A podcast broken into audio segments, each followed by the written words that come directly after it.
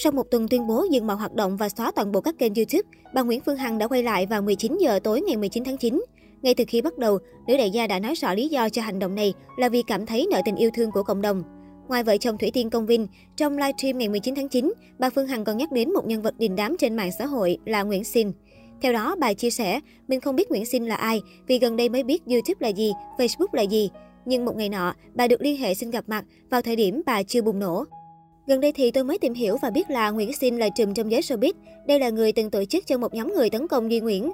Tôi cũng gặp mặt bạn của Nguyễn Sinh, lên gặp tôi và tặng tôi một bó hoa, cực kỳ giang hồ, và bắt Duy Nguyễn khoanh tay vì chuyện của Chí Tài.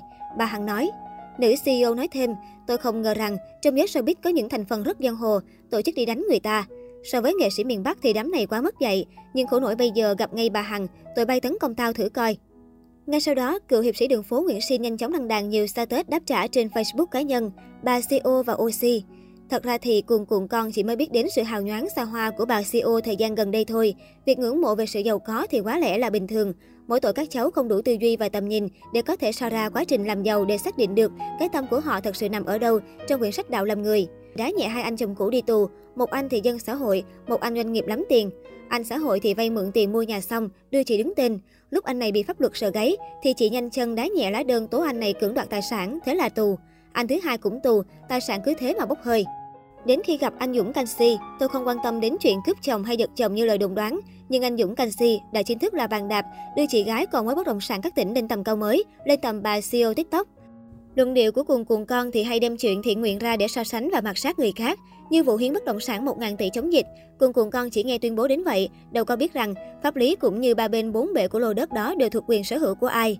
Thì thế, dù thông qua hay không thông qua, nhưng đổi lại vẫn được tiếng. Booking báo chí khắp nơi viết đưa tin ầm ầm, cuồng cuồng con cứ thế mà tự hào về mẹ. Nhà máy oxy của bà CEO Tôi không thích dân túy, việc hiến tặng oxy là điều đáng trân trọng.